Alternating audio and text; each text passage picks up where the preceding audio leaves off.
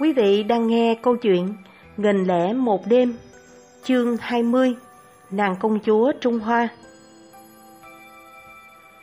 Trong khi những chuyện trên xảy ra tại kinh đô của vua Chazaman, thì hai vị thần Danhas và Kaskas mang công chúa Trung Hoa đặt lại vào giường trong lâu đài mà nhà vua Trung Hoa đã giam nàng. Sáng sớm hôm sau thức dậy, công chúa Trung Hoa quay sang phải, quay sang trái, và khi không nhìn thấy hoàng tử Kamaran Zaman bên cạnh, nàng cất tiếng thất thanh gọi các nô tỳ, làm cho chúng vội vàng chạy lại xung quanh giường nàng. Bà Phú Nuôi đứng phía đầu giường hỏi nàng cần gì và có gì xảy ra với nàng. Hãy nói cho ta biết, công chúa bảo, chàng trai mà ta hết lòng yêu thương đã nằm cạnh ta đêm qua, bây giờ ra sao rồi?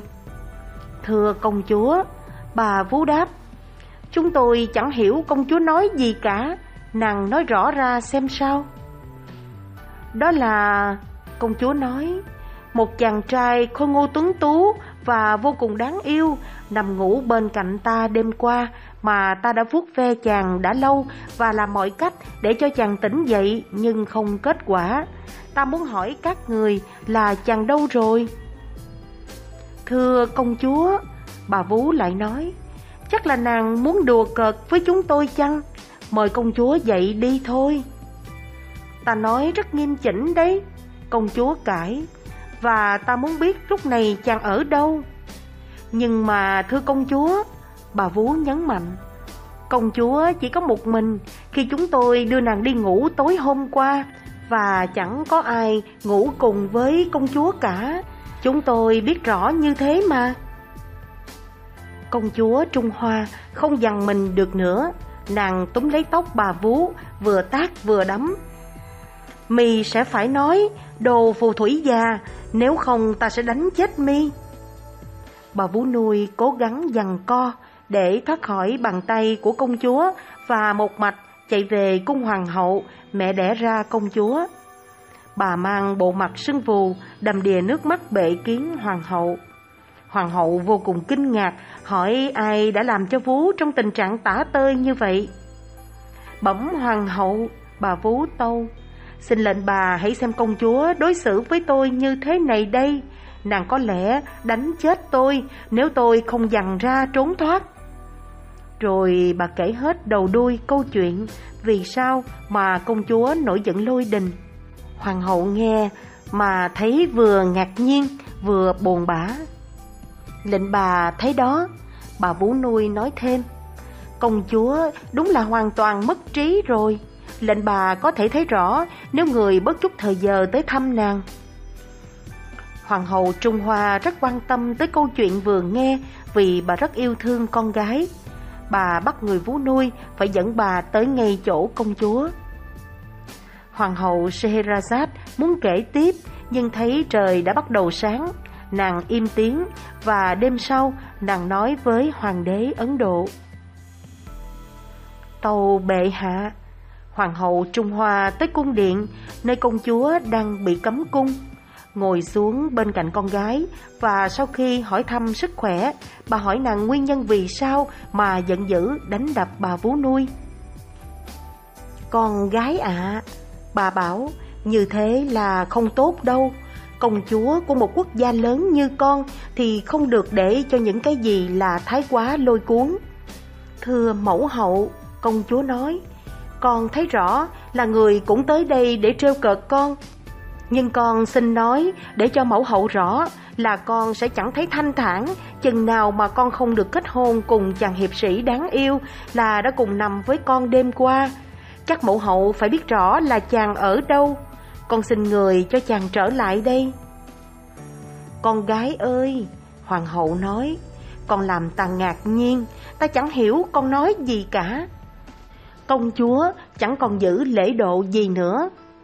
Thưa lệnh bà, nàng nói, đức vua cha con và lệnh bà mẹ của con đã hành tội con để con lấy chồng khi con không muốn.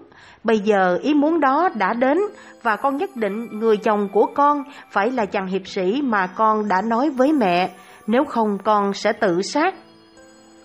Hoàng hậu nhẹ nhàng bảo con, Con gái của mẹ, con cũng biết rất rõ là chỉ có một mình con ở đây và không có bất cứ một người nam giới nào vào đây được. Nhưng đáng lẽ lắng nghe thì công chúa lại ngắt lời bà và vùng vằng làm những cử chỉ giận dỗi khiến hoàng hậu phải buồn rầu rút lui, trở về nói hết mọi chuyện với quốc vương. Vua Trung Quốc muốn tự mình nắm rõ sự thật nên tới ngay nơi ở của công chúa hỏi nàng phải chăng những chuyện ông vừa biết được là đúng sự thật. Tàu bệ hạ, công chúa nói, chỉ xin người gia ân trả lại cho con người chồng đã nằm cạnh con đêm hôm trước. 6. Con gái của cha? Nhà vua sửng sốt. Có người nào đó đã ngủ cùng với con đêm qua ư? Thế là thế nào, tâu bệ hạ?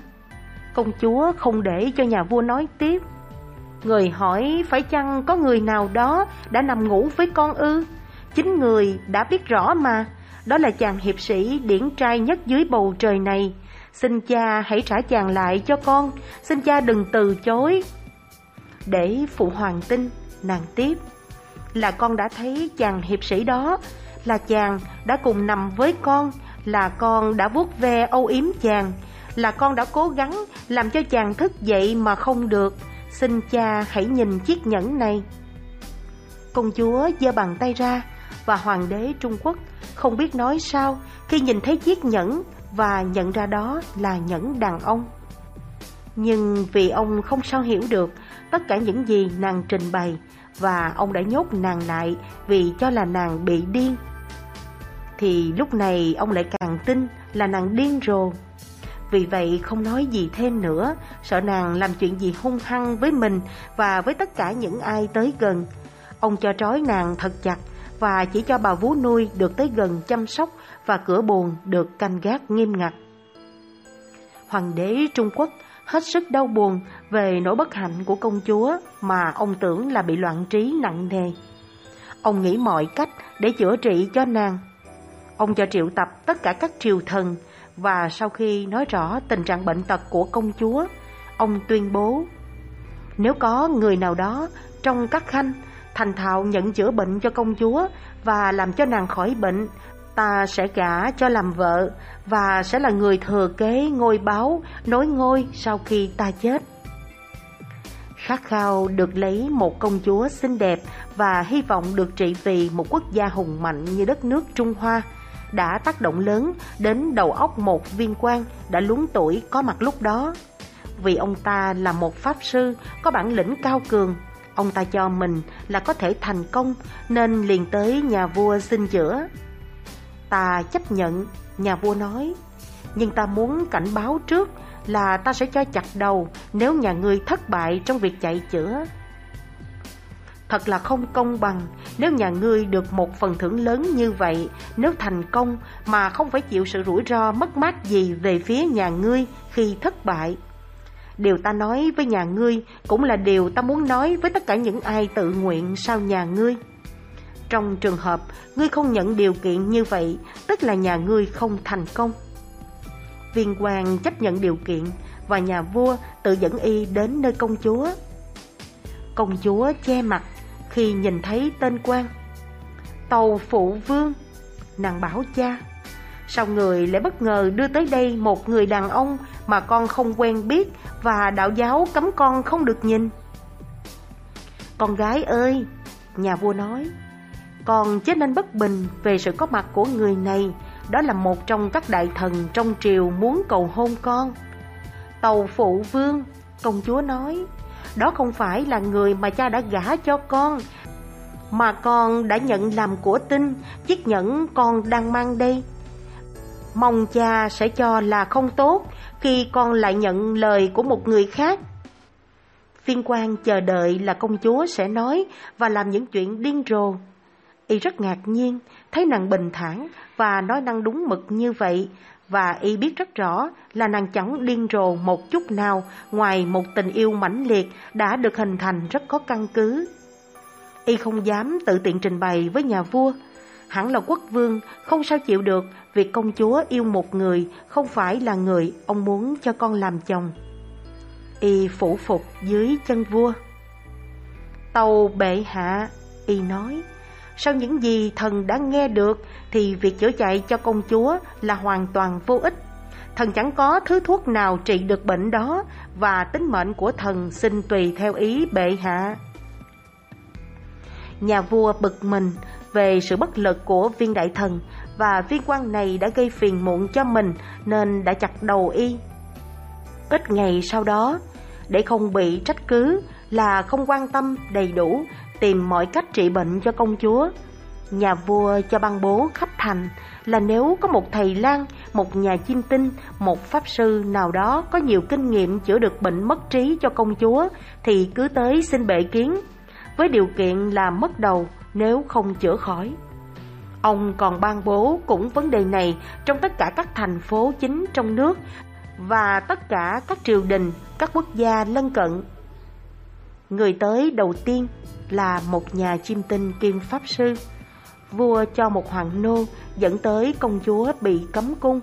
Nhà chiêm tinh rút ra từ trong túi, mang theo một cái ống dùng để xem sao, một quả cầu nhỏ, một bếp lò, nhiều loại thuốc xong, một cái lọ đồng và nhiều vật dụng khác.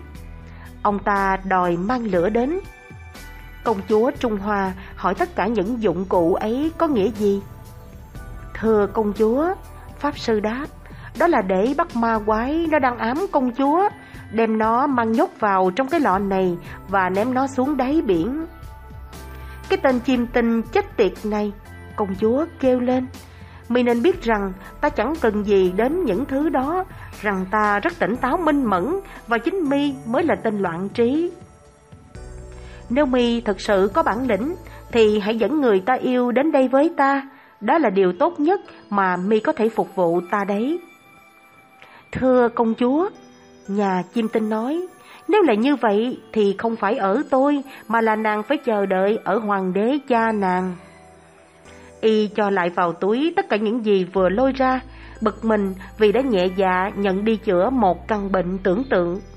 Khi Hoàng Nô dẫn nhà chim tinh trở lại trước Hoàng đế Trung Hoa, nhà chim tinh không đợi Hoàng Nô tâu trình, tự mình mạnh dạn phát biểu.